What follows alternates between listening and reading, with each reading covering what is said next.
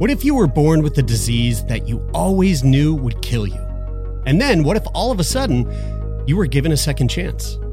Well, that's exactly what happened to me. And it's the question that we explore on the new podcast series, Breathless from Snack Labs. Join me, Jeremy Saunders, for a series that explores what it means to live and die, to love and to lose, and what it's like to have your whole life turned upside down and the unexpected challenges that come with a life saving drug. You can listen to Breathless now, wherever you get your podcasts.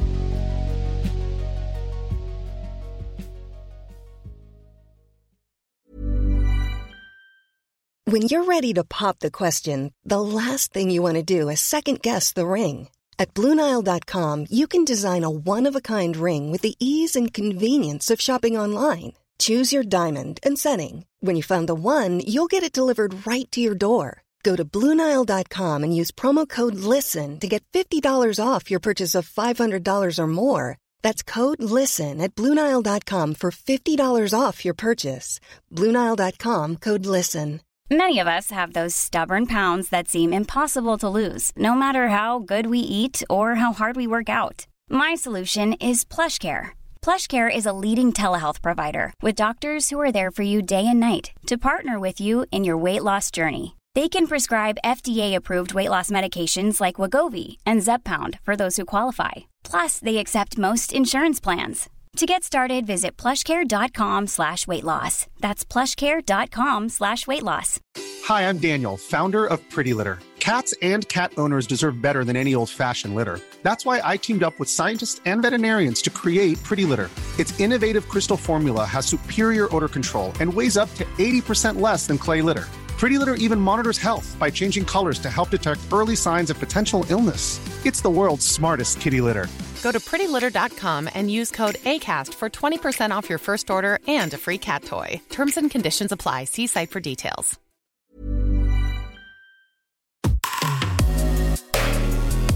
Calling all podcast fans and creators on Canada's East Coast. The Atlantic Podcast Summit is the first podcast dedicated festival in the Atlantic provinces to bring together creators, businesses, and fans to celebrate and discuss the future of the industry. Whether you have an established podcast, are just getting started, or are simply a fan, this inaugural event is something you won't want to miss. Engage with other fans, creators, and industry professionals from across North America. Attend panels, keynotes, and talks from some of the best in the industry, including an eye opening masterclass. And to cap it all off, join us for a live recording of yours truly, Sick Boy Podcast, for our biggest live show to date. Atlantic Podcast Summit, May 3rd to 5th in Halifax, Nova Scotia. Tickets available at AtlanticPodcastSummit.com. AtlanticPodcastSummit.com. That's AtlanticPodcastSummit.com. AtlanticPodcastSummit.com. If you didn't hear it the first three times, AtlanticPodcastSummit.com.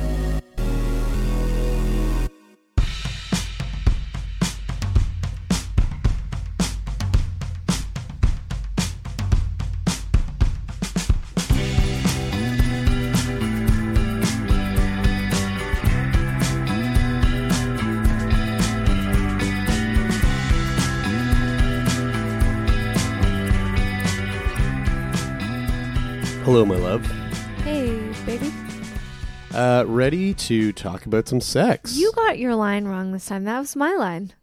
no. Sometimes we start. I No. say, you say, I, I say, say- hello, my love. Oh, I say, hey, babe. Man, we're getting rusty. Well, we were rusty because I haven't seen you um, in like. we haven't. Yeah, we haven't recorded in forever. Um, uh, I was out of commission for a bit. Um, I was really sick pneumonia. with pneumonia, and then did we record while I was in the hospital? Just uh, I think we did one little like. One day we could only release like an like a hi, we're in the hospital. I Oh. think I told you I was inventing a sex toy. Oh yeah, right, Yeah. right, right. Yeah, right. And Becca was in the hospital room. Yeah. Yeah, yeah. So so I'm out now.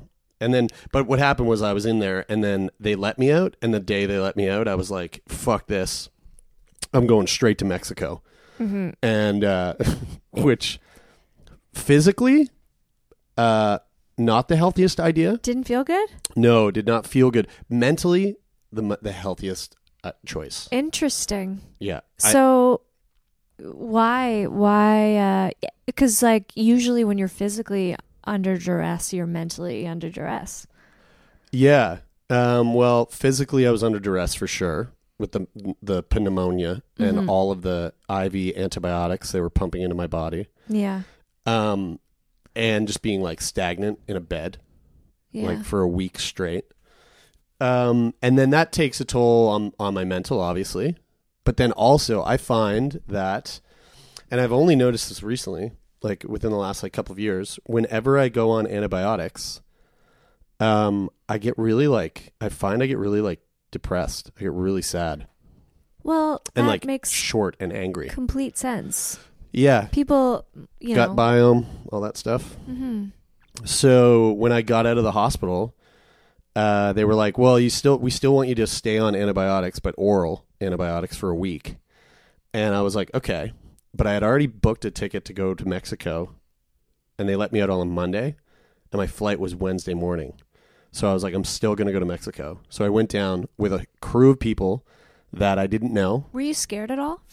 for your no, health? no, not at all. Not for your health? You weren't Not- like, hey, I'm probably pretty vulnerable right now. Not really. I just didn't really think about it. I was worried about you a little bit. Yeah, I didn't really think about it. I and I knew that the people that I was going down to Mexico with, even though I didn't know them, there was like two people that I kind of knew. My- Yeah. our, our buddy Fraser Yeah. and uh, my buddy Dan, Yeah. and and and I kind of know Mikey, Yeah. who was like the sort of the leader of the trip. He kind of put this whole thing together, So and then there was a bunch of people I didn't know, but I knew that they all loved to party. But I also knew that they were all pretty like cool, chill individuals. right. So I felt like, you know, if I got down there and I felt like I couldn't keep up with the party, then they would all understand Mhm. and it would be kind of a supportive group. Yeah. That's And- true. And there was a doctor on on on the on the crew. What? Yeah, Steve. Steve the doctor from Toronto. so uh so I felt I felt like in good hands and however Mexico is um there's a lot of drugs in Mexico. Yeah. There's a lot of drugs down there. And so do does this crew of partiers when you say they like to party, do they like to party the way that you like to party? I think we all have a lot a very similar party uh vibe. Okay. So anyway, it was just a lot of fun down there. We had a lot of fun. Okay. And f- physically, probably not the best for my body. Probably not. but mentally it felt so good and now i'm home and i feel i feel okay you know I was are you- do you? yeah i'm i've got i've got some shit going on i've there's some like, Personally? yeah personal shit my mom and dad are getting divorced. Oh my god. and i'm so fucking fucking fed up with it. Yeah. and we don't have to get into details but like it's you know what? It's just like here one second. Computer's gonna die. Okay um yeah so i'm just i'm fed up with it. Um and it's one of those things where like you know i'm an adult now. And if my parents got divorced when i was a kid i think there's a lot of things that i probably wouldn't have been privy to. But now as an adult like i'm you know there's all this stuff coming out about their relationship that I am very much informed about. Um, and it just, it totally, it, it's,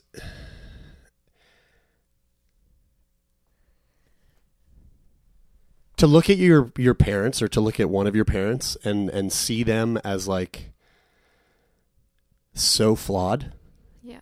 as an adult is so fucking frustrating because I I held my like my parents like love to the highest utmost like I put it on such a pedestal. I know And I was so- talked about it I was so fucking proud of it. And I was like that's like that's what I that that's what I come from. And like that's my view of what like love is.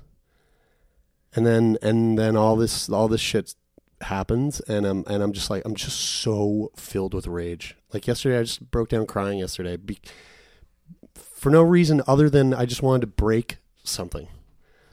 Just out of I was just so fulfilled with rage because of because of everything that's going on with them, and I was, and It's okay to feel that. I know I know it's okay to feel that.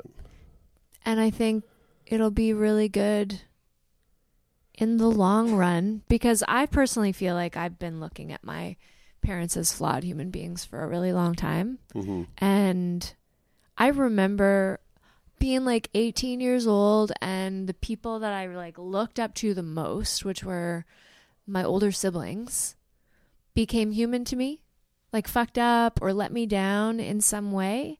And it was like the first time that someone or something I had on a pedestal kind of crumbled a little bit and became like vulnerable.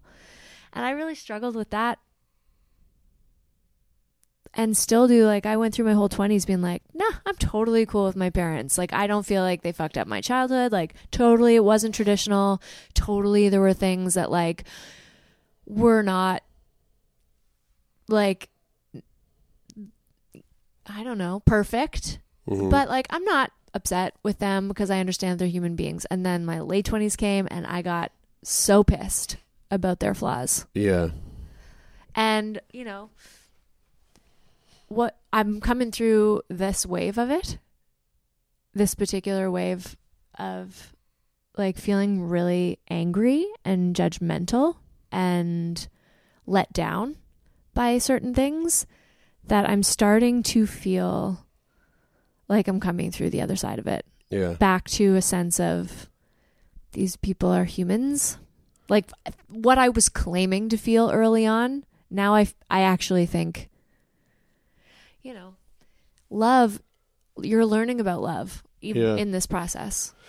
Yeah. And I know, I know that like you know, I know that things will level out and things will be okay.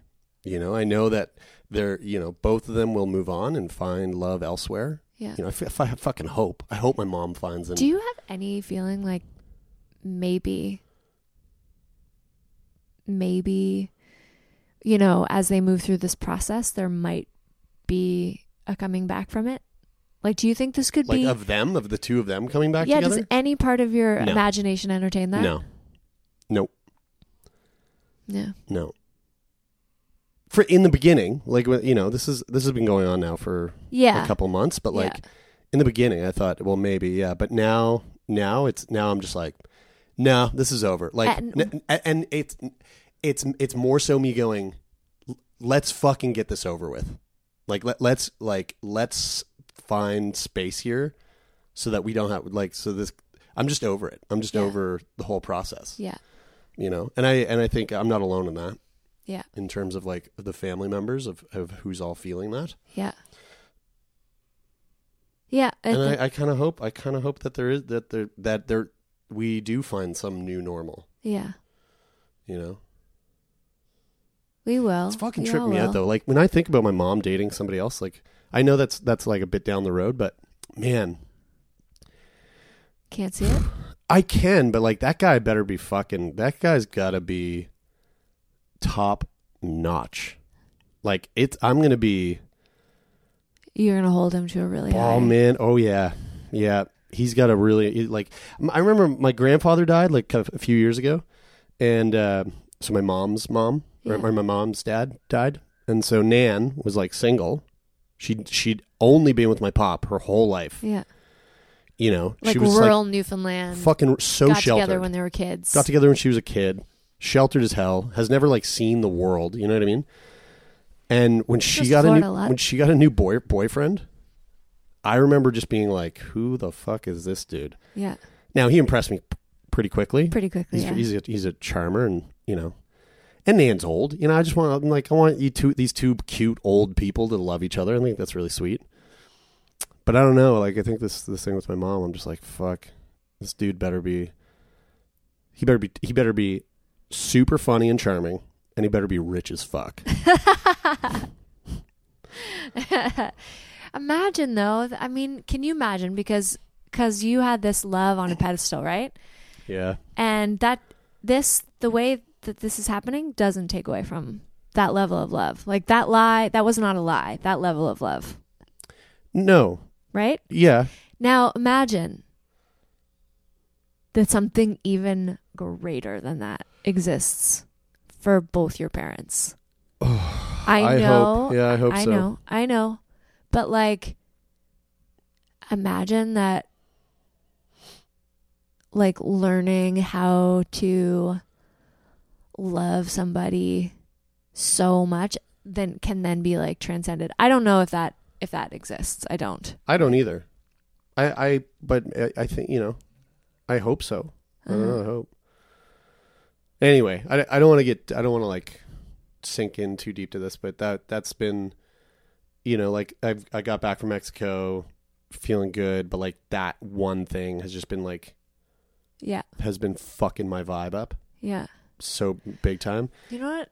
Yeah. and and and I'm just like it makes me you know I'm going to Toronto tomorrow for like a week um with the guys well I'm going for a couple days with the guys but I'm gonna stick around for the weekend and uh, we're gonna like do some sick boy stuff it's like a work trip and like I'm just I'm just like I'm and I don't want to do this I don't want to feel this way but I, I'm just I'm just like holding out until like the next work trip so I can just fucking escape and be and be so swamped with work because I love that. I love doing that. It feels good, and it I can just like detach from, you know, the res- the the the cloud, the heavy cloud that's like that I feel like is just looming over me when I'm here.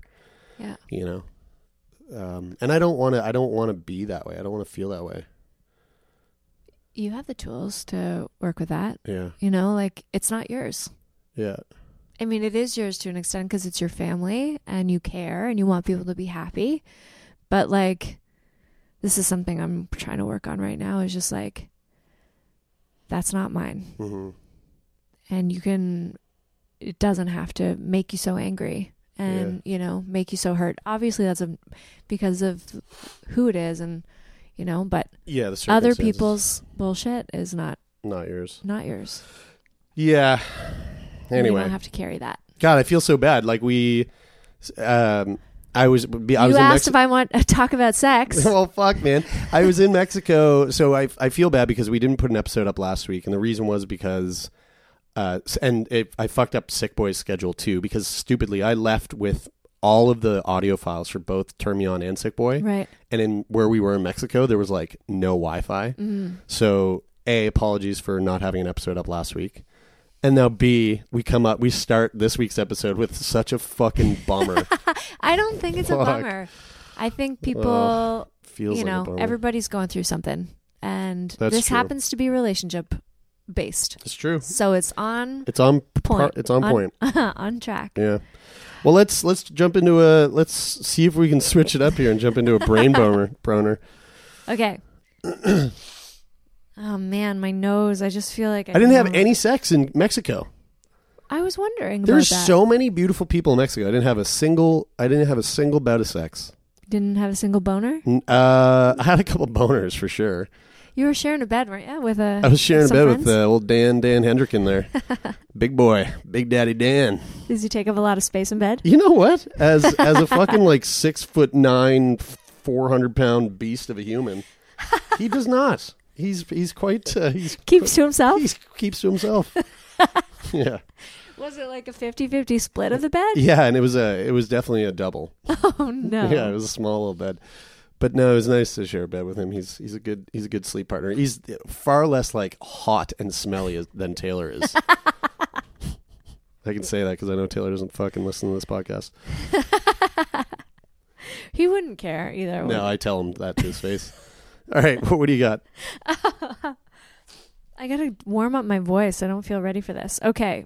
Um, I just want to see. Can I use your name? Well, hey, you know what? While you're doing that, shout out to Dan, by the way, Dan Hendrick. If, if you don't know him, he's a stand-up comedian here in Halifax. He's an, a PEI Islander boy, but he lives here in Halifax, and he does stand-up uh, mostly around the, the maritime provinces. But if you haven't gotten a chance to go see him, he's very funny. He's very funny. He's a funny dude, and uh, so yeah, check out Dan. If uh, I don't know if, if you how much you're performing these days, buddy, but go check him out. If he hosted a comedy night that we went to together, and like he was the host, and he was the Yeah. funniest one on stage. Oh, he's very funny. Yeah. dialed I'm in. ready. Okay, let's I'm do ready to go. Okay. Um, so this says to Bridie and Jeremy and Becca. All of our names are spelled wrong, though. I saw that. Yeah, I saw that, and I was like, "This imme- you immediately lose Lost all me. credit." Yeah, that's, that's where I stopped reading. Oh, this letter is not for me. S- some Jeremy with a Y. and a Bridie with an I. Uh, okay. Um, okay. All good. Just resin, yeah. I have just entered into a new poly relationship. When we started, he and I agreed to use condoms and both get tested, as I had only outdated results to offer. He kept saying that his wife was anxious to see results, as she was very nervous about health related matters. They're new to poly and have only other, ever slept with each other. I totally understood and saw my doctor quickly. The topic came up a bit and he kept wording it, and he had many questions because his wife wanted to know. I was getting a bit annoyed as it felt like a third hand conversation with someone I never met on a very personal matter. Her and I haven't gotten a chance to meet yet, as it has only been a few weeks, but the setup plan is that her and I would like to be friendly and have communication. This week, I got my test results back and was able to give him the good news over the phone. I was thinking this closed the matter. A few nights later, I unexpectedly received a text message from her. He hadn't told me that he was giving her my number. I want her to have it eventually, but figured I'd get warning. She said she didn't want to make it awkward, but needed to know exactly what I was tested for. I was not pleased. I informed her that I was not interested in repeating the information I had already given my partner to someone I hadn't met. I informed her this was a personal topic reserved for those I was intimate with. He and I spoke about the incident, and I forgive him for giving my number without warning. Neither of them have dated in 20 years, and they're both a little rusty on etiquette. Now, I understand her fully needing this information. Uh, I no, I understand fully her needing this information. Mm-hmm. I am completely willing to give this information to my partner, even in writing, if that makes it easier. I know full well that he will share it with her, as he absolutely should, but him being a bad messenger or whatever shouldn't mean I have to answer to his wife in such a manner, should it? Isn't it his place to ask for the information in a way that doesn't make me feel judged? Bless you. I felt very objectified and was a bit curt in my reply. I've included screenshots for reference. My hope is it will shake out just fine once we meet. Am I being sensitive or mean? My suspicion in this situation is that they're new to poly, and she may be even feeling a little behind him in his desire for this lifestyle. They are poly sensitive. They are seeing a poly sensitive counselor to help with the transition. Maybe she is making a bigger deal out of this as a manifestation to her remaining fears involved. Uh, probably not my place to assume, but that's the vibe I get. I've included screenshots of the conversation. She refers to the situation as his venture into polyamory. Is that concerning? I guess my question in a poly setting how do you advise handling such health matters? How much info do we owe others involved? And whose responsibility is it to mitigate such sensitive communication? Should I offer to join them in counseling? How involved do I get about the progress of things? What's an appropriate and friendly way to tell his other partner that she has approached a boundary reserved for our relationship, or is that solely up to him? And if I do find out she is being coerced into this lifestyle, do I run, or is that somehow ethically salvageable? Thank you guys for sharing, and glad Jeremy is out of prison. Go fuck yourselves, Guylaine. There's a lot going on here. A lot to unpack. There's a lot of question marks. There's a lot of question marks, a lot of questions. I'm going to ask with your brain boners, keep it to one. No, I'm, I'm You know joking. I think I'm, I'm joking. I'm I joking. know, I know. We're totally. I don't know why we're picking on you so yeah, I'm hard. totally joking. Uh, there are a lot of questions, but also it's uh, I. So here's the other thing: is is uh, are we going to mention that we she also sent the screenshots. the I screenshots think she mentioned text? it twice Oh, already oh, in her okay, okay. So yeah, so so yeah, we, we I'm read not going to read those. Yeah, we read the text and Yeah. and okay, so well, why don't you tell? Why don't you let me? Why don't you answer? What do you think of all this? Because I think we, I think you and I have different opinions.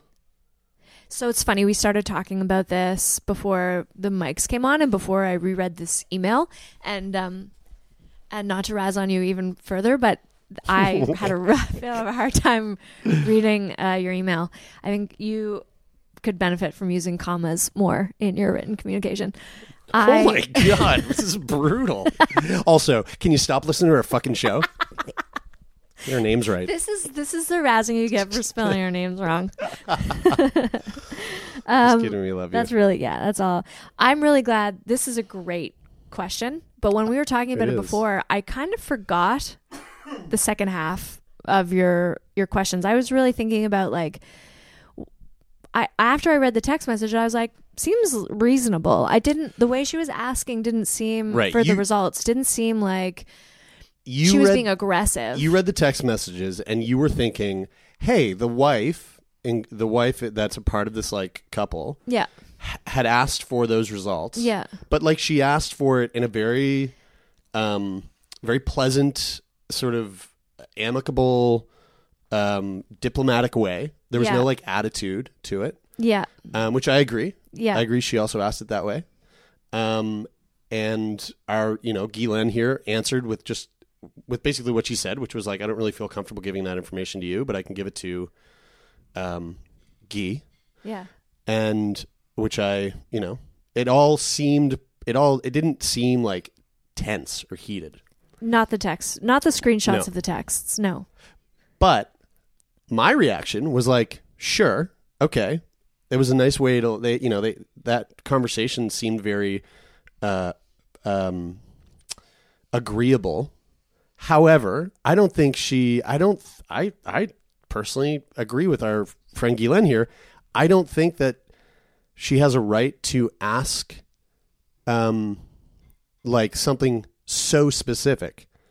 Right? To ask like I want to know all of the things you got tested for. Yeah. Um because that's that's very personal information. And I think there's like there's there is Is it?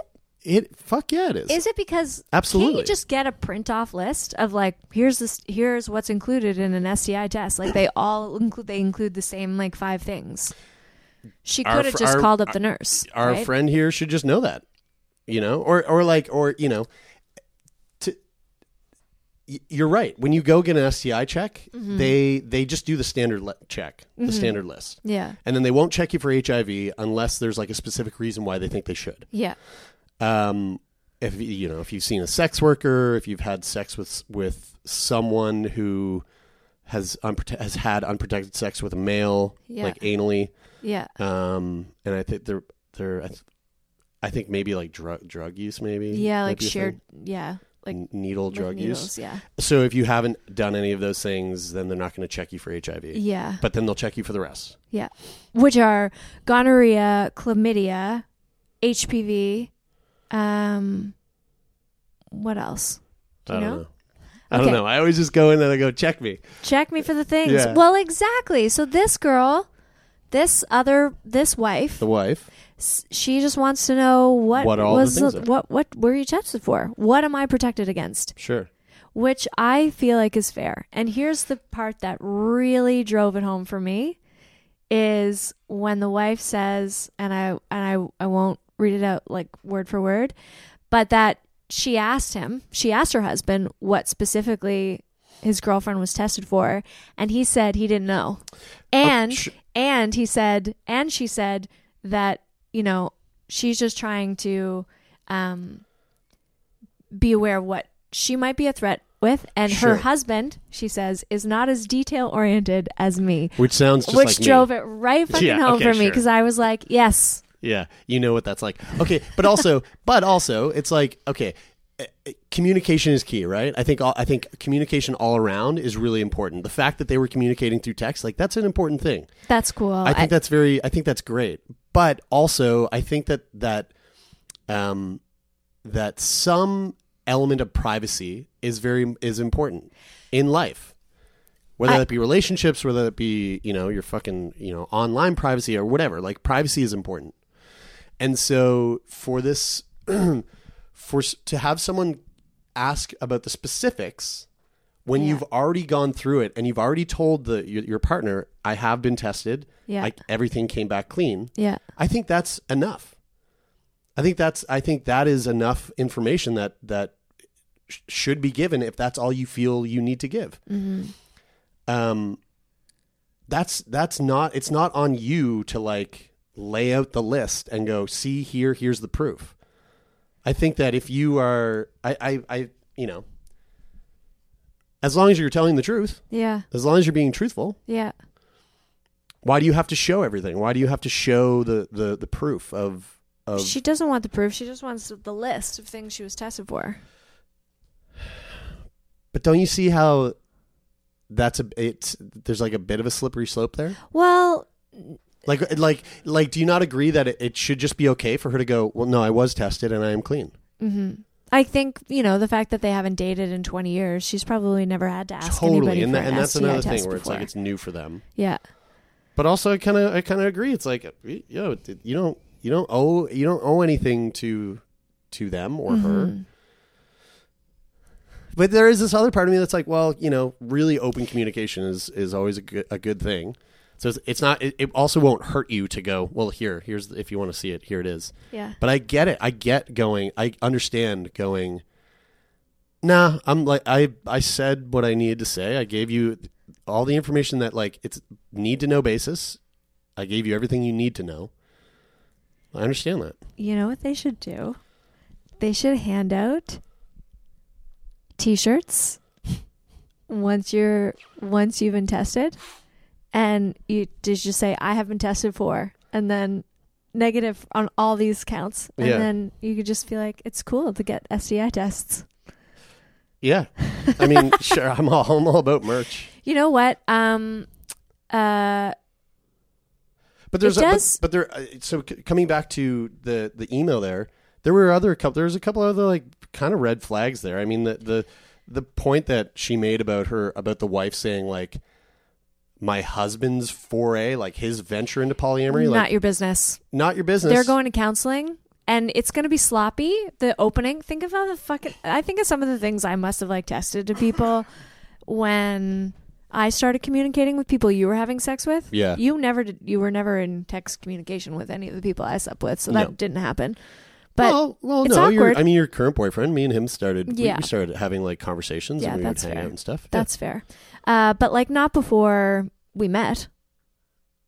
no, no, No. no. That's true. Not before we went. No. Um, and yeah, and I think totally if you haven't, I don't think it's like a red flag or anything, but yeah, I feel like maybe for anyone listening who hasn't encountered the situation yet, but will, do definitely clear it with your new partner before you give their phone number to your other partner. Yeah, and dude, for sure. and you know a little sure. hey, so and so might reach out yeah, is a nice- do that. is a nice Yeah, yeah gesture. for sure. And there, there's, I mean, we're only hearing one side of it, and, Yeah. and we kind of saw two sides. But from from what we're hearing from the one side from Guylaine here, there it does seem that there's like a little bit of like a, ooh, it seems a little drama filled. Like it seems like it it's would- new. it- it it's new. It's going to be volatile, Yeah. and there will be casualties. So, just buckle up yeah, if that's what you're if that's what you're getting into. Buckle up. yeah. That's you know. Hopefully, there's not casualties. Maybe No. there are situations where there's not, but I feel like people inevitably sometimes people get hurt. Not not as a rule, No. and I don't want to like stigmatize it either. But yeah, just know that you're So what do you think she should do? Do you think she should? Do you think that she should well. Fork over the results? This email's from 11 days ago. Right. So guaranteed Something's happened. something has happened. yeah. So I think, you know, I guess it's up to you. Like, I understand what you're saying, Jeremy. Like, there's very little we have privacy about, I guess. I mean, I, I can't see the harm in being like, yeah, I was tested for gonorrhea, chlamydia, herpes, HIV. Totally, blah, but blah. it, I totally, and it, but the- but it's not about that, right? For me, it's not about the well. There's no harm in in just telling them. disclosing it. It's it's about the principle of it of going. Look, oh, just take my word. oh, take right. like if you cannot trust me, right. trust that I trust that I have given your partner the information that he should have. Yeah. And if he can't fucking relay it to you because he's a bit of a dunce, Because he's not also maybe thinking about or not how it extends totally, to her health. then that then that's on him. Yeah. But I have done my due diligence. I have I have gotten tested. let's just leave it at that. So what you're saying is that is the man's problem here right now. The man He's- has I mean, a he better be fucking paying attention. He seems like a bit of a fucking dweeb here, giving out fucking phone numbers, not saying anything about wife reaching out, and then and then being like, I don't know, she said she got tested. I mean, you know, not to like not to shit on this guy, but come on, dude, fuck. You know, if you want this to work, Pay the fuck attention. pay attention. Yeah, the game's called Pay Attention. little inside joke there. Um, yeah. So I don't know. anyway. Well, I hope you got something out of that. Yeah. What are your thoughts, listeners? Uh, reach out to us. You can hit us up, turnmeonpodcast at gmail.com. Or you can slide into our, our DMs. Again, I, I got kicked off our Instagram while I was in Mexico. Yeah. Uh, all like Instagram had just like glitched out for some reason. All- I got booted off all my accounts. Couldn't get back on until I got home. And then I got home and fucking there was like a hundred new butt photos sent to us. I was like, Jesus Christ, I gotta sift through all these, save them all. And then like, but Bridie's been like responding to people. I'm like, what the fuck, Bridie? Like Bridie never uses our Instagram. Now she's all of a sudden like into it. And then she's like, look at all this like e- engagement we have on Instagram. And I'm like, yeah, it's been like that from the beginning. And she goes, well, can we just like delete our email? And I was like, sure, if you want to take that on. You know what? It's just like there's there's too many inboxes in my life. Yeah, you know? I get it. I totally get it. I've been trying to like get all the, the sick boy crew, just everything moved over to Slack. Yeah. But it's just no. Everyone's like, no, I don't want to. I'm like, I don't like Slack. I mean, it's just another fucking inbox. It's just another inbox, but it keeps all of the things and the team together in one place. it's great. Is that their slogan? I think so. Yeah. yeah. There's our latest ad campaign. Oh my god. Yeah, I all right. I don't know. Well, But let's let's uh, let's wrap this bitch up and send it to. Oh, uh, before we send it to the the episode, you might have heard right at the very top there a little ad for the Atlantic Podcast Summit. I'm Um, excited about that. Super excited. Uh, I'm taking part. Sick Boy is going to be is taking part in a big way.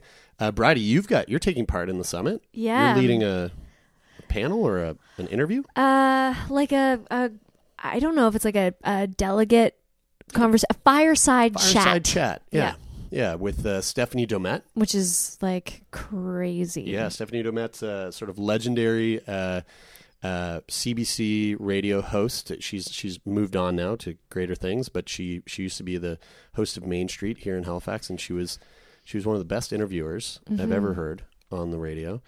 Um, and you're going to be talking to her about the art of of conversation, the art of the interview. which is one of my favorite the art of conversation is one of my favorite things to just Yeah. mull on and on and on about but i am gonna do some prep for that Yeah. conversation because boy was i intimidated when at the thought of that um Yeah. i mean not that having a conversation is hard and i know steph i've a little bit through the yoga community too a sweetheart. but uh i'm really like oh i get butterfly there's very little that gives me butterflies And this does. and this does and Yeah, and you'll probably be doing right it way for a pretty big crowd too. yeah Um, it's taking place uh, in here in Halifax uh, in May, the the first uh, the first weekend of May, um, and uh, I'm going to be hosting a pitch competition at the Carleton uh, on the opening night. Uh, so uh, come out, check that out if you like, and uh, and to cap the whole event off, the podcast summit, the Atlantic Podcast Summit, uh, Sick boys doing a live show. It's going to be our biggest live show yet. So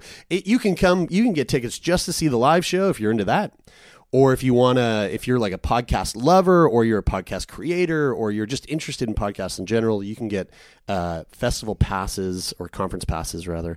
Um, and all that information is on the website uh, atlanticpodcastsummit.com we get asked a lot about about podcasting and like how people tell us a lot people tell me a lot that they want to start a podcast. And it's like coming to a festival like this is it's like when we went to south by southwest. Yeah you learn a fuckload you learn so much and you meet so many people Yeah. like the opportunity to meet people is really huge yeah so i mean if it's something that you're interested in starting holy fuck don't miss this opportunity yeah But again, it's not just for those people. It's for people who Who are just fans. like podcasts. Yeah. there's there's lots to take in.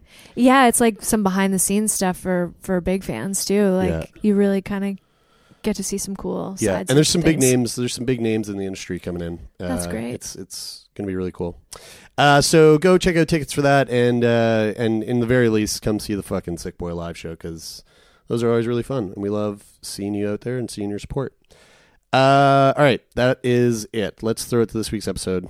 Um, our guest this week was a guest from Toronto. Whoop. Um, was it Gabrielle? Was that was that her name? God, it's been so fucking long. I know. I, think gotta- it, I think it was Gabrielle. Let's just say it was, and if it wasn't, then we'll we'll, We'll correct apologize. ourselves next week. um, but you know what? This is actually kind of like a little sick boy Turn Me On mashup. Really. Yeah, this is the first person we've spoke to, right? With uh with a with a, a disability. Yeah, I think for the most part, we we talk a lot about her disability and how that affects her sex life, and um, and yeah, it's like again, there's it, there's a lot of tie-ins to Sick Boy and and that theme of like what it's like to live with a, a chronic illness. And an uh, and an undiagnosed illness. That's at- right. At that. Uh, but again, we, we get deep into the sex talks. So yeah, and I think some new kind of insight stuff like we've never talked about before on the right. show. I, I liked I liked the place where this this conversation uh, went. Uh, so we hope you enjoy it. Um, and again, my deepest apologies for last week. Um, but we got some we got some fun stuff lined up for the next few weeks. So Let's do it. see you on the other side.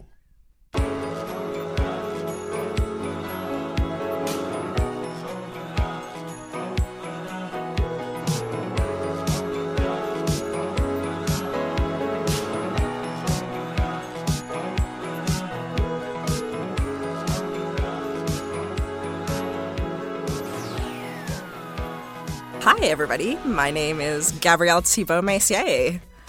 Gabrielle, It's um, a very French name. it is Very, yeah, very French. Yeah, uh, you this I feel like this could be like a crossover Sick Boy episode. I'm down. The first thing I, I noticed when you walked in here was you got a cane. Yeah. Uh, what's the what's the cane life all about? Um, my cane life is sometimes my rollator life, is sometimes my power wheelchair life. Okay. I uh my goal is to catch them all um, at this point. uh, so the only one I'm off is uh, is not using his crutches because I don't find that I have the upper body strength for that. Okay. And a manual wheelchair because also same idea, don't have the upper body strength. So What do you what do you have? What are you dealing with? Why like what's the requ- why why Why do I for have- all of these tools? Why for all of my tools? So the biggest thing is we don't know. So I have something that's uh, called undiagnosed illness. So not yet diagnosed is what is written on my medical diagnosis. How long have you been w- trying to get a diagnosis? Um, I started trying to get a diagnosis for this about a year and a half ago, and I probably started experiencing symptoms for this probably two and a half years ago. Okay. So it has been um, a really long time of dealing with this. Yeah. And so basically, uh, long story short, started having a um, kind of a cramp in my uh, left calf.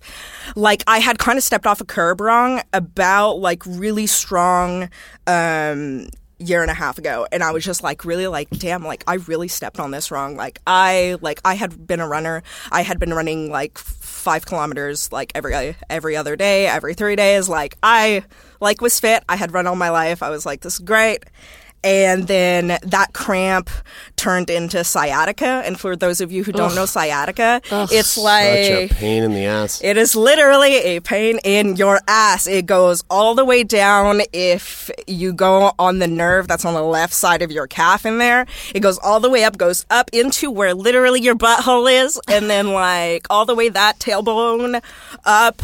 That is lightning fire pain as if somebody just like gave you a, a poking rod right in there. Mm. Yuck. yeah. So that's when I was first like, holy fucking shit, something is wrong. I need to go see my doctor. What I haven't been telling you guys is that like I had been having like on and off symptoms of like weird bladder shit and like other symptoms of like something is wrong with your autoimmune system for like a year. Mm. Like bladder things have been like I was having at one point like three bladder infections a month. I was on antibiotics for like six months at one point every single day. For some reason, my bladder could not seem to stop getting bladder infections, and we couldn't figure out why. But it wasn't something that like when you have a pain in your leg that they think of. Up until when we look at my family history, I have um, three sisters. My eldest sister, uh, who is 10 years older than I am, got diagnosed with multiple sclerosis when I was 12. Okay. Wow. Yeah. Okay. So that was in the family history, like on and off. So Like, that must have been the first thing on your mind. Oh, like that was like up front, like that was like my largest fears in the universe, the thing that has been gnawing at you at the back of your head since you were a child. Mm. That thing is coming true. Mm, mm-hmm. Which a is boogeyman. like mm-hmm. which is like not also like what you want to hear and which is what every doctor is like, don't panic, don't go there. We're not there yet. Mm-hmm. But also my younger sister when she was when she was 12, so she's about four years younger than me. About four years after my eldest sister was diagnosed with MS, she started showing signs of a severe scoliosis that turned into a 55 degree scoliosis. So once you get above about like 45 degrees in scoliosis, so like your spine scoliosis is where it does that weird curvature thing to where it does the S Yeah.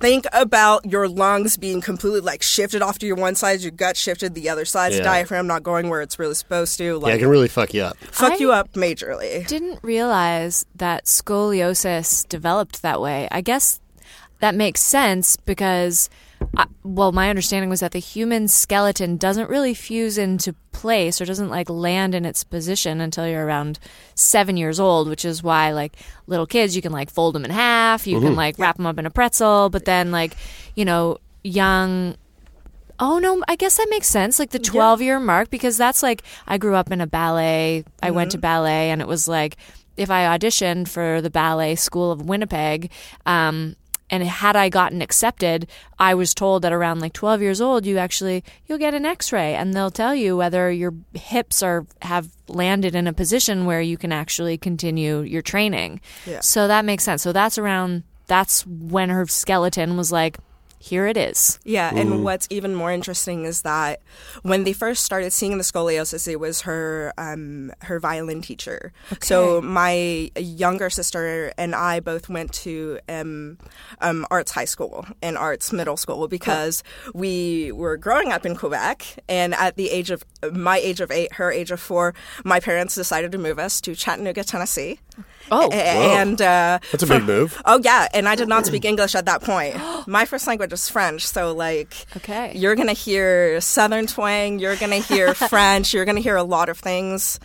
Or so my French tell my friends tell me at different points that I get drunk, you get different accents to different languages. It's real fun. Yeah, you do. You do have a very like distinct It's sort different. of. Yeah, it is different. Different, different. Sort of, like it's hard to peg. for It's sure. hard it's you can hard to you can pick out the the French, but now that you talk about you know being in Chattanooga, it's like oh yeah, kind of Yeah. kind of hear that down there too. Yeah, it's the down home accent. so I can imagine then the last the last couple of years have been a bit of a a, a- struggle. Yeah. Um, you know, going from from one life into now being living a, a, a life as someone who is disabled. How how has that affected your your sex life? Yeah. So in that the question that you asked me that I never got to, we'll get into what is actually wrong with me, which will help me describe like what my sex life is like. Okay. So Okay, like so yeah, so I'm gonna go roundabout to say like what is actually wrong with me now. Yeah. Like I do know things that are wrong with me. I just don't know the actual reason why it, I, it's Okay, wrong. okay. So I do know some things. I know that I have things like um, some of the people that you've interviewed that have um, that have EDS, so Ehlers-Danlos syndrome, Yep. have something called POTS. Yep. So I have that too. What is Okay, it? and what is POTS for people So who don't know? for people who don't know what POTS is, POTS is postural, so the posture that you're at, whether you're laying down or standing up. Orthostatic, which is basically part of blood pressure system. So orthostatic, um, tachycardia, so heart beating really, really fast Right. syndrome. So basically, for the short term, if I'm laying down, I feel great. As soon as my head goes above my legs, all the blood rushes to my legs, which gives you the feeling like you're about to pass out, and all of the sensations that come with passing out the nausea, the like wanting to vomit, the dizziness, the um, short term memory problems, the fatigue, all of that comes with it. yeah, we've So- had a number of people who have applied to be on Sick Boy with POTS. Yeah. um, yeah, it sounds like a real fucking yeah, it's a real big asshole. There are things like I've done to like make it better, which is like definitely a sick boy thing. Um, then I have just like symptoms of chronic fatigue where I have problems thinking. I get really, really exhausted, and that comes with like muscle fatigue. Like my muscles get really, really exhausted. And then I have an entire like neuromuscular thing. Basically, I have a Charlie horse. So you know that feeling of a Charlie horse? We go into full muscle cramp. Every muscle of my body on the outside and on the inside. Wow. So, Charlie horse and everybody on the outside at different levels. So it has a level of a Charlie horse. So it's just whether it's like a cramp of a one or a 10. And then so that fucks with your nerves because then it's like your nerves Squeezing your aren't nerves. squeezing nerves. And then I know at certain points I don't have a lot of. Um, connection between like my nerves and my central nervous system. So there's some fuckery that some things at the bottom can't communicate with things it, uh, basically at the executive level upstairs if we really Okay. want to put it that way. So basically everything kind of um, I'm losing all sensation from all of my pelvic area and my bladder. I have no sensation currently inside of my vagina or inside of my asshole. What I do have sensation is on the outside, and I have sensation currently in my clitoris. I have a lot of muscle cramping problems, so my pelvis doesn't work very well, and I very much like you saw me when I had to get into the chair. I very much like had to lift myself, and I'm very much like manipulating my legs when I'm here. Like you guys can't see that, but you guys can. Turn me on. We'll be right back after this word from our sponsors.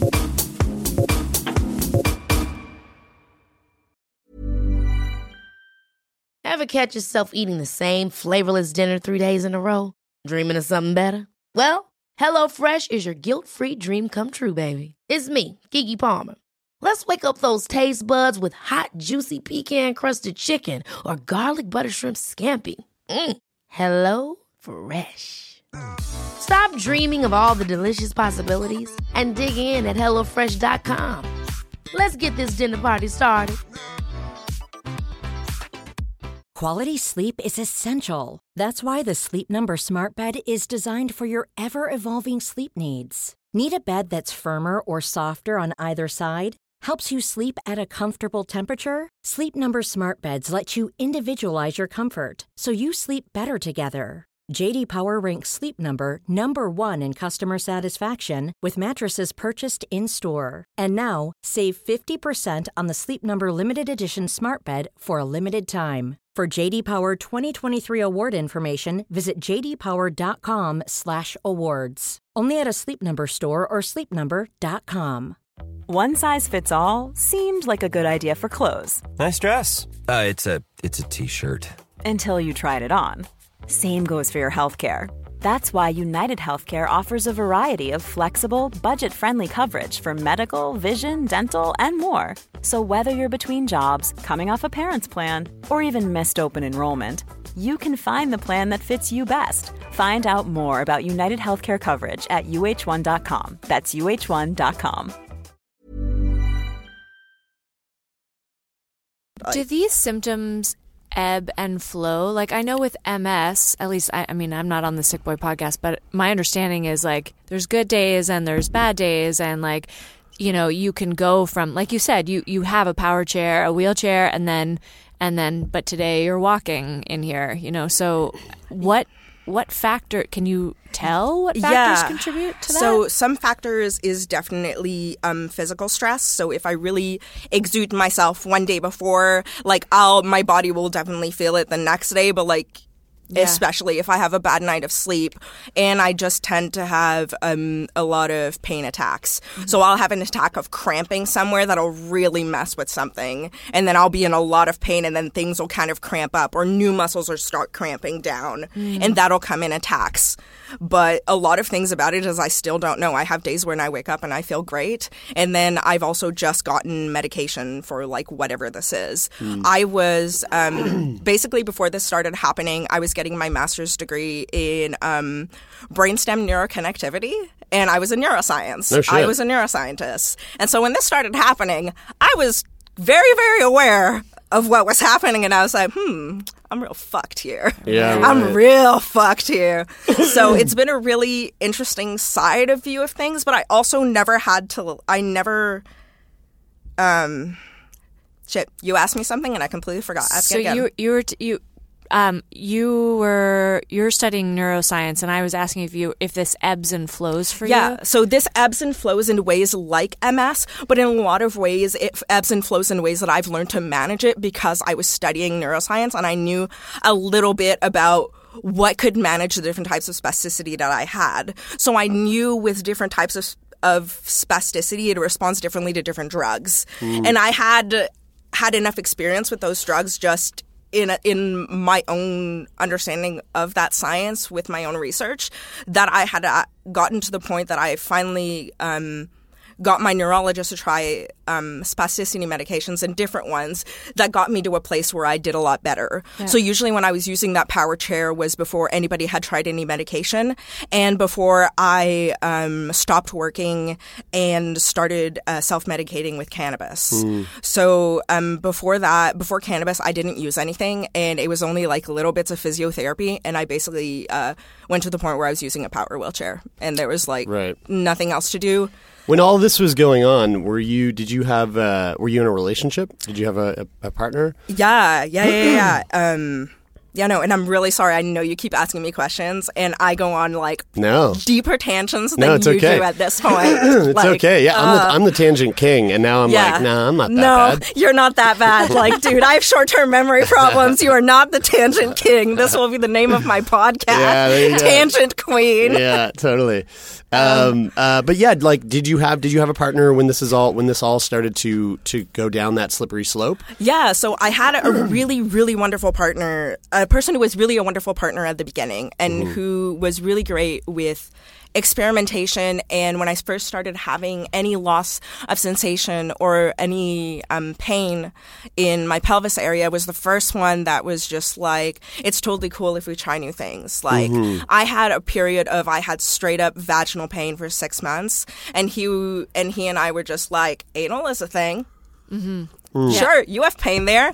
Is anal comfortable? Is that more pleasurable for you? Right. And Let's was the pain was the pain coming from the act of sex or was it like just a sort of constant vaginal pain? It was constant vaginal pain. It was kind of they were wondering whether or not I had like vaginismus. They Yeah. were wondering whether I had like serious endometriosis. Mm. But I was just having such bad cramping like in that area and the area was cramping so badly that I was just like just having straight up pain. It was nerve pain and there was nothing to do about it. The only thing that would help was lidocaine or Whoa. I would use um I had these um CBD infused cocoa butter um like tampon inserts that I could put up and that would literally just like numb the hell out of your Whoa. vagina because it would be like CBD and THC. Yeah. Mm. Like the same thing that you would you would do if you were in, to infuse cannabis in a butter. Yeah. Yeah. Except cocoa butter and because it's it melts at body temperature, you can like insert it. Shove it in. Just shove it in and honestly, I was like that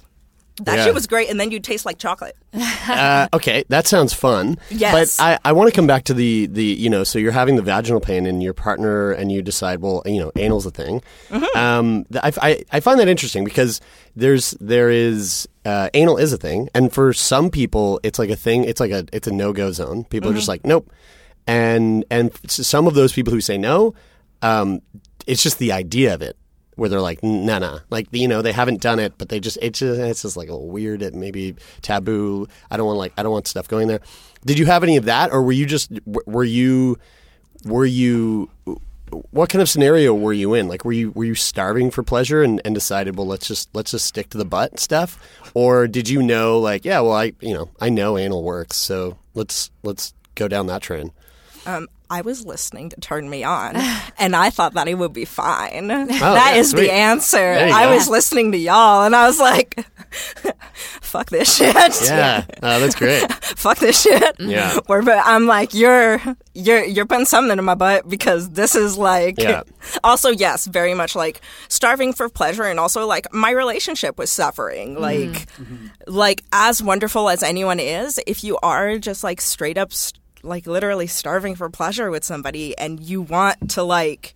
You want to make that person happy. Yeah. And like at Yeah. first it was like very much like that. And then my um that relationship definitely um just like devolved in a lot of ways that were like just both of like a person just like not wanting to be there for like somebody who's going to go through like an illness I, which is like was at the time we were thinking and is still pretty much at the time is just something that's going to be degenerative Mm. and that person was like It was just too too heavy, too much. it was a lot, Yeah. and I was also thinking about a lot of the things that I wanted, and a lot of the things that, like, when I got sick, the first thing I thought of was like, okay, we were going through all the things that this could be, and one of the things that we were trying to rule out was ALS at one point. Okay. And at the point that it was ALS, for those of you that do that do not know, um, it's a ALS or Lou Gehrig's disease is a degenerative illness and is not, in a lot of ways, is not something very fun to go through and does lead to death. Like it's a very scary, very very scary Yeah. thing. And I have not said my age yet. I am currently 25 and was then 24. Yeah. Yeah, right. When somebody was telling me that like potentially like this will kill you in five years. Mm. And my first thought was just like, you have always known that you like girls. Okay. And this is a thing where you will. n- I I was one of those queer people that had admitted it to themselves and then said that like. Yes, but you can survive without ever doing this. This is a sacrifice you are willing to make in order to be normal to whoever you feel you need to be normal to. So your so your your um having someone put the word ALS into your you know your your everyday vernacular because it's now it's now you know uh, weighing on you. You, you think that is the that's the thing that The made you come out Um, or play or played a big role? Definitely not the ALS, but getting sick and everyone sick in general. Getting Yeah. sick and everyone who knows me, like I've told them that like getting sick was the thing that made me come out. Wow, that's And- really interesting. Yeah, and it's a it, it- honestly it took something it took something scarier to kind of just like shake me, and it's like very sad knowing that like I have two people in my life who are very close to me. Both of my sisters have been sick their entire lives. Yeah. And it is hmm. not like sickness was something foreign to me. Hmm. It was hmm. definitely something that was normal. I will say that because I knew that illness was something that happened and was something that would probably happen to me. Like I was looking at a, two of two of three of my siblings that were both sick and going, hmm. mm, Odds. math goes. Mm-hmm. Mm-hmm, mm-hmm. math and neuroscience and science has told me that like this is not like an a not too unlikely scenario for you. Yeah. Therefore, like it had just been something that I was just like, you, this is a sacrifice you need to make. And whether it was because I thought that, mm, like, my family wouldn't think that it was okay, or whether or not, like, I thought that, like, I would lose the relationships that I had with people, or, like, I knew I would lose my partner definitely at the time. Like, I knew that that was a thing. But, like, in all, it was something that I was just, like, I finally had it in my hand to do a selfish thing and mm. say that like this is something that you deserve. Mm. And How I did your family react? honestly like not great, but okay. Like they did mm-hmm. okay. They're working on it. Like mm-hmm. everyone who goes through like who gets new news, they're working on it. Yeah. And it was just something that like nobody had a bad reaction, but just that it was just like okay, this is something that changes. Mm-hmm. And it's just a thing that when I realized that like everything else was changing, like everything else changes. Like mm. you are okay to change too. Mm-hmm. Just because you are 20, just because you are 40, just because you are 60 does not mean that you don't get to come out as queer at like 21, 41, 61. Like mm-hmm, you mm-hmm. get to come out as whoever at like whatever point and it's like it's never been too long. Like that was one of the big things that it like struck me that it hadn't been like I hadn't been myself for too long to like come out to myself or come out to other people and hmm. like that was okay. Before we turn on the microphone, you were saying it's like notoriously harder for for queer people um, to to work with doctors when there isn't a non-diagnosis and you're you're coming like with maybe like a a list of problems. And I'm wondering, did anyone did you ever get that reaction to coming out, where did anyone like put their hand on your shoulder and go, "I think you're just going through a hard time, like you're just struggling, so maybe." Maybe you're not queer. Maybe you're just like, you know, looking for a diagnosis, you know, a label. Yeah, thankfully nobody told me that. Like Yeah. thankfully, yeah, I think it was like one of the fears that I had. Yeah. And I think like in my head like it was one of the things that I was just like somebody will tell me that it's just like Yeah. it is a phase. Yeah. But I was also very very lucky and there's um I had heard somebody else say this that when you're queer it is a lot easier to come out to family when there's somebody when you're dating somebody and at the time that I came out to my parents like I was dating somebody and I had gone on to dating somebody else and somebody new Mm. like very quickly Yeah. and like I was very vocal about it and I think that because when I came out to my parents I very much said like I'm dating a girl Mhm, Okay. mhm. and like that's how I came out to them and I'm like I'm dating a girl now and they were like Oh. okay Yeah, right. Right.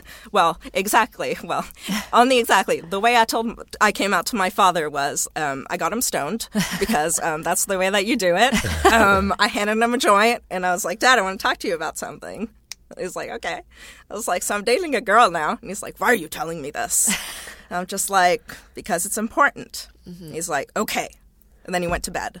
and then the ne- and then the next week he was just like that was very important i'm very happy if you're happy Oh. Yeah. and it was just like very much and i think it was the greatest thing he was just like okay i'm gonna go digest this Yeah. i'm going to bed Yeah. Literally sleep on it. Yeah. i'm gonna go sleep on it Well, and I think that's a good point because we did talk. We've been talking a lot about coming out lately, and um, whether it's coming out, you know, sexually or well, what your family telling your family that you you're polyamorous or Mhm. whatever, and Mhm. like, it's really. I, I think an important thing to learn is that sometimes people do need a minute to digest things, like and taking their first reaction and and you know being like you weren't receptive you know if they weren't receptive is like a bit short-sighted because some people need time to like process and explore those new feelings and be like oh actually you know this is not not a scary thing hmm You know, that's a good point too. Just to say, like, I'm learning that that is a that it, that works for all walks of like all all Topics. facets of life and topics in, that come up in life. You know, like even even in, in in like a fight or an argument with a you know a significant other, the first reaction is not the thing. Finish Yeah, is not the fin- yeah exactly. It's not the thing that you need to like jump on and base your next reaction off of. Uh, learning that from you, Bridie. So thank you for for Oh. teaching me that one. good point i mean good point bridie Yeah, yeah, good point, me. it is a great point to jump to jump off of it. Um, the first thing that I thought when I started having sex as a disabled person was like, "Fuck, this is going to be so much harder." Yeah. Well, how Like- how much harder is it? Like, what does sex look like for you now, right now? I've had the best sex of my life as a disabled person. okay. Well, yeah, sweet. Um, basically, that is the key. The key is to Get a disability. The key is Yeah. to uh, get a really fucked up thing that nobody can diagnose. Yes, yeah, yeah, yeah, Have yeah. people call you hysterical. buy yourself a vibrator. Literally, buy yourself a ma- magic wand. Buy yourself with a Hitachi. It should come with the diagnosis. um, literally, when you get diagnosed with hysteria, they'll hand you a Hitachi and they'll go take care of it. And you're like, yes, ma'am. you take it home. But no, um, in all seriousness, sex, when I sex now involves a lot more conversation. Mm. Sex now is not that it wasn't a conversation before, but like like tips on somebody on how somebody can please you are sexy. And when you're mm. disabled, you especially have to say those things. I don't have to tell my partner that I don't feel anything in my vagina. I don't have to tell him or her or them that. I don't. But what I can tell them is like, hey, go on my clit or do this or do that instead. It mm. doesn't look much more different than able bodied sex. But like, I definitely have things where like, I'm not going to be able to like at least right now like thrust for a half hour myself. Mhm. Like at least not if I have like a harness that like for me is going to be like the regular good old harness that goes on your pelvis. Mhm, mhm. But there are thigh harnesses, and those are a lot easier for people who have pelvic mobility issues. Thigh harnesses. Thigh harnesses are a thing. Yo, this makes so much sense. Becca Becca had uh, uh, hung out with someone recently, and I the next day I was like, "So did you come?" Because she has a hard time coming on like First casual, dates. yeah, Yeah. dates and stuff. And she's like, I did. I came on her thigh, Mhm. and I was like, came on her thigh. And she was like, yeah, like we were we were making out, and while we were making out, I was I was just like grinding her thigh, and I Mhm. fucking came, and I was like, that's super cool. Mm-hmm. Now, Mhm. if that thigh had a had a a dildo strapped to it, that's so that's I never thought about that. That's so cool. Yeah. So Fuck, I want to like see what this looks like. okay, so like What do you, what do you just thigh strap on? Like is that what yeah, you Yeah, thigh strap on. There's some at, if we can plug in uh, good for her uh, on Harbord has some. Uh, I love them. They're great. Torontonians. Where- if where you is this? Been there? Good Where is for it? her is on Harbord and their uh, Toronto sex store Okay, it's on Harbord. on Harbord Street. Yeah, yeah, okay. All right. You looking it up? I'm looking it up right now. I'm looking up thigh strap on Mhm. in images. And uh, oh yeah, dude. Let's see. Look at that. Yeah, it makes Yeah, sense yeah. to me. Yeah, the one I have is even thicker, so it's a thicker uh, leather band as well. So it is like you put it on the like it just has two buckles on the back too, so it's like a little bit more like accessible if you don't have like the greatest thing with like using like I don't know sometimes like the pulley system that like you sometimes have to Oh, get with, yeah, yeah, with yeah. like a strap on can be like super difficult and it's like not super disability friendly but a lot of them um, there's a lot more options now for people that have like less, less dexterity into and I think at one point like there's going to be like some velcro shit Okay, that I'm makes like- sense. So what is it like if someone's fucking if you're wearing a a thigh strap on and someone's fucking you with it? Like what does that look like? Are they you know, is it is it something like you sit I mean, you know, this is You the can- semantics of it. Who gives a fuck? Yeah, but you I, can I, I want. up. You I- can stand up. Like somebody can grind on you. Somebody can get on your thigh. You can if you can put it like you can put it further up towards your towards like your pelvis if you want to do more grinding, or if you want to do a lot of thrusting, but you want to thrust with like your knee or something. You can do doggy style, but instead you're thrusting with your knee, so you can get a lot more if Mhm. people have more mobility or more strength in their in their. Sorry, one second. N- oh, you should have done it right into the no, fucking I mic. have like uh, one thing. I have awful acid reflux. oh yeah, and like give her right now, just give oh, her into the mic. That's my favorite Oh, thing. no, It's I love that. Oh my god, I, I got my nails done. I am a lady. Come on. With like my shorter boy haircut than you My, currently. yeah, my favorite my favorite part of that is you're ex- extra, ex- explaining how to use a eye strap on and then let out this huge belch. That was great. Yeah, it was like, excuse me, Yeah. hold on. Yeah, Uh, no, but yeah. like it depends. It like it's nice because a thigh strap on can be better for those that have you can gauge it for your own mobility and somebody else's. So if somebody has like more mobility than I do, which of my case right now, most of my sexual partners have had more ability than I do, which makes things a lot easier since I'm on most of my days I can like I'm like pretty much like self-sufficient, like I can dress Mhm. myself, I can do all of my things, but like I'm not dressing myself standing up. Like Right. I sit down to get dressed. Like I have a lot of things that call that's called ataxia. So I have trouble grabbing things. So if I'm trying to grab something really quick, like I'm gonna miss the mug and I'm gonna like splash it all across the table. Mm. Yeah, I have tremors. Like I have like like like I said, like the memory problems and like I just like also like I don't know, it's Go with another question. Brain went gone. Yeah, that's again. and, that, the, and the brain. so and that was the the one the last thing that you left out is that your uh, brain just shuts off. so it was Yeah, perfect. You brain just, you just shut off. us. Yeah. It's okay. I, I'm really curious from like a neuroscience perspective. So I'm, I'm assuming your interest in that subject is still quite strong. Yep. Um, Real strong. I wonder, like, when you were just talking about all that physical stuff, sometimes when I picture the brain, I picture like a lightning storm, like just like things, you know, zooming around, connections being made, and like zigzagging through the through the through the inside of your skull, and and you know, like it it almost is like a physical embodiment. What you're talking about is like quick, sharp movements, like with maybe not a specific direction and not with a, a, a, a clear, defined, refined intention. Um, and so yeah, I just I'm so curious. Is that accurate? Like, is that what's is that why physically it's happening because it's ha- it's it's happening up there? I, I, I don't know. The thing that we're getting, um, so you guys are seeing me do a thing right now. So I also have a touch of epilepsy. Okay. so I have these uh, things that are called myoclonic jerks. So they're basically jerks that are happening around my diaphragm. I'm basically talking about it because they can see it. You guys Mm. can't. Uh, sorry, guys. I'm basically so. I it's just kind thought you of were like a jerk- dancing. Yeah, I just yeah. too. I'm I'm interpreting a belly dancer. No, um, I um just have like these jokes that um that do happen. And it happens like with fatigue. Okay. like i just got in. I was good for like the first little bit that we're talking. Like we're grooving like at a half hour like you'll start seeing my body get a bit tired.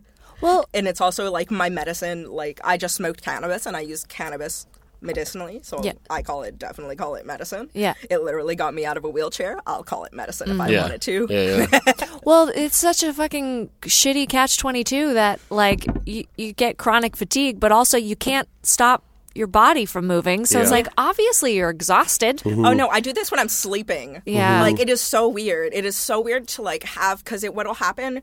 It's especially weird because I, um, from a neuroscience perspective, and I've done a lot of yoga, and so I have a very one. I have very good awareness of my body, and it's Yeah. very strange. It happens when my diaphragm completely relaxes. When you completely take your breath out, it happens. My diaphragm always clicks up for a second, and I have a sharp out breath. Okay. And so it's a diaphragm click almost. But a lot of the things is that like I'm getting um a um an EEG, so an electroencephalogram, which is basically looking at um the electrical activity in my brain and checking for these jerks to Yeah. see if these are if this is epilepsy, basically. And I'll basically Hmm. know that in like two weeks. Oh, so you guys are coming along this this you guys have as many questions as I do, which is Right. going on like the point off of like because I like don't know a lot of what's going on has been like my honestly like my biggest um um thing that had like set me back from actually applying to sick boy was because like I don't know a lot You of the things enough, that's going yeah. Mm-hmm. on with me. So yeah, fuck yeah, I want to talk about it, but like a lot of the things is I don't know, but there's a huge journey that goes on with people who don't know what the is Yeah. happening. Yeah, to them. And so like I'm just kind of like taking it one bit at a time and when I feel like good enough right at this moment like um I'm currently like recording clips for like my own podcast Mm-hmm. and like slowly but surely we'll be really we'll be trying to make something over like the next 6 months but Mm-hmm. it'll take a bit because like when you're sick it takes a while. That's right. Yeah. yeah. and so like um on a neuroscientist standpoint though like it- the things that have happened to me have really like stretched my understanding of science and like like really put me at the point to where like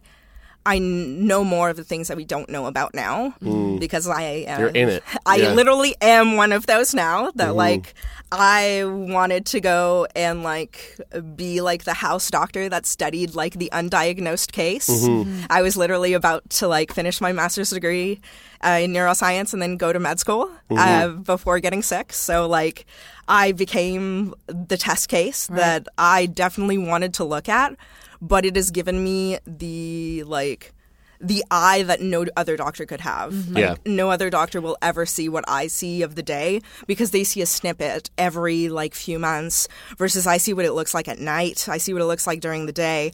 And I was a I was a master's degree student. I take such good notes, guys. Mm-hmm. I have Google calendars and I get I get to give my doctors checklists of things that happen and it is weird and fun and hopefully one day I'll get to like share that more with mm-hmm. people. But like for now, like I'm just getting to enjoy like this like gorgeous little sex life Yeah. that like I'm getting to make as I like I'm mostly sleeping with um with women now. Um and like that was a really big change from where I was mostly s- I was exclusively sleeping with men before. Um and the person that I was dating um when I first got sick was a man. And so when things when I really realized that I really wanted to change like who I was dating and really wanted to explore the side of myself that really did enjoy being around women and get to like kind of like express the different sides of yourself when you do like look at an aspect of your sexuality that you've never looked at before. You're like mm-hmm. holy crap I want to like look at all of these things and I want to like mm. try all of these things. I think the biggest take, like the, you know, the a big takeaway f- from this conversation that I think is really important to to address is that um, when it comes to your health and and and becoming sick, um, or or your health changes in some way. I think there's a lot of people who one of the first things that come up in their in their in their head is these thoughts of like ah fuck I'm I'm not going to be able to like enjoy sex anymore. Or, like this is going to have such an effect on my sex life. I remember when I when I there was word that I might end up with an ostomy. And there was there was the first thing that came to my mind. I was like, "Oh my god." Is that going to slap is- around when I'm doing things? Yeah, like, this is going Do I have to tape that thing down? Yeah, There- exactly. There, there are actually belly bands for that. Mhm. For those of you with an ostomy, there are actually be- sexy belly bands that you can get that are lace Mhm. for the Oh, nice. ladies Mhm. or like different Yeah. things. Like you could get some leather thing. Yeah, You absolutely. can Oh, make yeah. that a Yeah. leather thing, guys. Turn into a leather daddy and you- turn, yeah, yeah. put it, put it on leather, people. Yeah. Like, and, and that is my point. doubt. That is my point. Is like you just because you you get sick or just because your your health starts to starts to shift and change from what you, what you thought was normal, your your normal, doesn't mean that you can't still have great sex. Like you, that that was one of the first things that you said in this entire recording, which which was, I'm I'm having the best sex of my life. Yeah. Yet you're going through absolute hell with everything else with your body, and and like it doesn't seem like those two things would make sense, but it it it does. It does. or it can. It can. It also is one of the things about sex that's really, really lovely is that you can use sex as a therapeutic. Mm-hmm. And because I have such cramps and I literally have Charlie horses like all over my pelvic floor, like my taint right now isn't a fucking Charlie horse. Yeah, right. You know how much Yeah. that fucking hurts? Yeah. Yeah. Like Yeah. I literally went to a pelvic floor physiotherapist yesterday that went through my butthole and massaged my tailbone like this. I'm doing my fingers in like a three prong approach, and she went through my butthole like this for 45 minutes while I took deep breaths. and Massaging your tailbone. massaging my tailbone from because inside from you. inside of me because that part is Holy literally there's no change in the texture from my bone to my muscle because it is such in a bad cramp. It does not move. Did it help?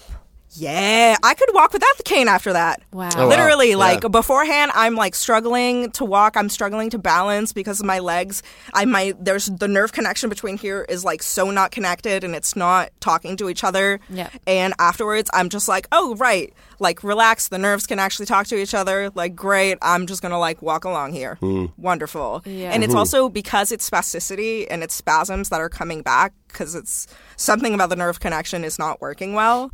Then um, it just comes back. So it's like so over the next week, like that's going to build back up. But I have exercises to do at home to mitigate it. Mm-hmm.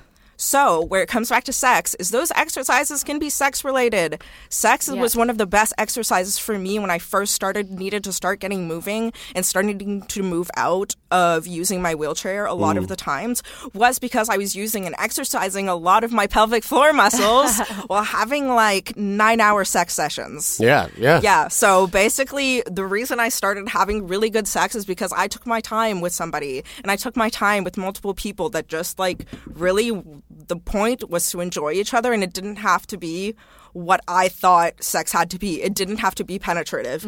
I could have two hour sex where nothing was penetrative. Yeah. But yet there was squirt everywhere. Mm-hmm. Yeah. Which is like a great thing that you can have when two women are having sex. So, Mhm. like, it can look very different than I thought, but it was equally essential. It was equally as completely inducing in that person.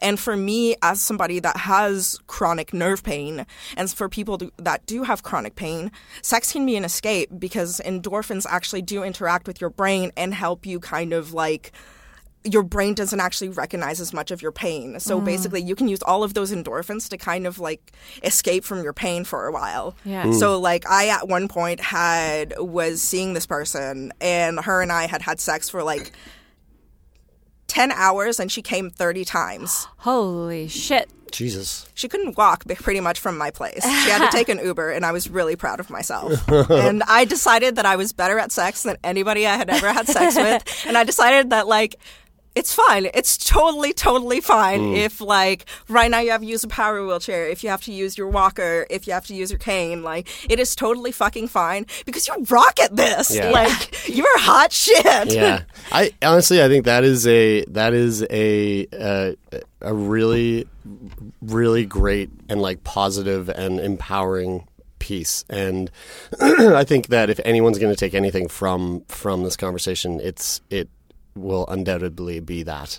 Um, thank you so much for for coming in and sharing this with us. This really means a lot. Yeah. Thanks so much, guys. Um, thank you so much for letting me come on and just letting me talk a little bit about this with y'all. They wa- people want it. Like we get, we've got, we've got a handful of emails being like, "How come you guys haven't talked about sex and disability yet?" Yeah. Like, there's lots Mhm. of people out there, and it's like, "Oh, absolutely." So Mhm. I was thrilled when you reached out.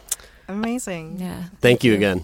And thank you all so much for tuning in. We hope you enjoyed it. Uh, we'll be back next week, as we always are, with more fascinating and interesting and sexy content. But in the meantime, go over to Apple Podcasts, leave a rating and a review, hit the subscribe button so that uh, we can just stay up on the podcast. Yeah, we're talking to you. You know yeah. who you are. Yeah, you know, yeah, we're talking to you because you haven't done it yet. So go do it. um, and if you want to support us, you can go over to patreon.com Slash turn me on. And uh, if you want to reach out to us to be a guest on the show, or if you have any uh, brain boners you want to throw our way, you can reach out by email, turnmeonpodcast at gmail.com, or through our website, turnmeonpodcast.com. That is it for this week. It sure is. Until next week. Go fuck yourself.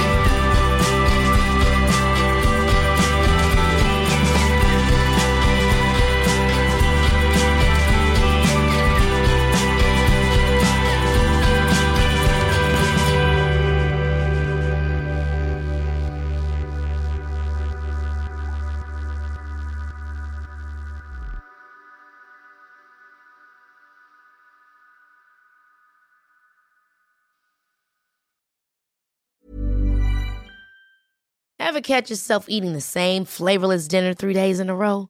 Dreaming of something better? Well, HelloFresh is your guilt-free dream come true, baby. It's me, Keke Palmer. Let's wake up those taste buds with hot, juicy pecan-crusted chicken or garlic butter shrimp scampi. Mm. Hello Fresh. Stop dreaming of all the delicious possibilities and dig in at HelloFresh.com. Let's get this dinner party started. Hey, it's Paige DeSorbo from Giggly Squad. High quality fashion without the price tag. Say hello to Quince. I'm snagging high-end essentials like cozy cashmere sweaters, sleek leather jackets, fine jewelry, and so much more. With Quince being 50 to 80% less than similar brands. And they partner with factories that prioritize safe, ethical, and responsible manufacturing. I love that. Luxury quality within reach. Go to quince.com slash style to get free shipping and 365 day returns on your next order. Quince.com slash style. Mom deserves the best, and there's no better place to shop for Mother's Day than Whole Foods Market. They're your destination for unbeatable savings, from premium gifts to show-stopping flowers and irresistible desserts. Start by saving 33% with Prime on all body care and candles. Then get a 15-stem bunch of tulips for just $9.99 each with Prime. Round out Mom's menu with festive rosé, irresistible berry chantilly cake, and more special treats. Come celebrate Mother's Day at Whole Foods Market.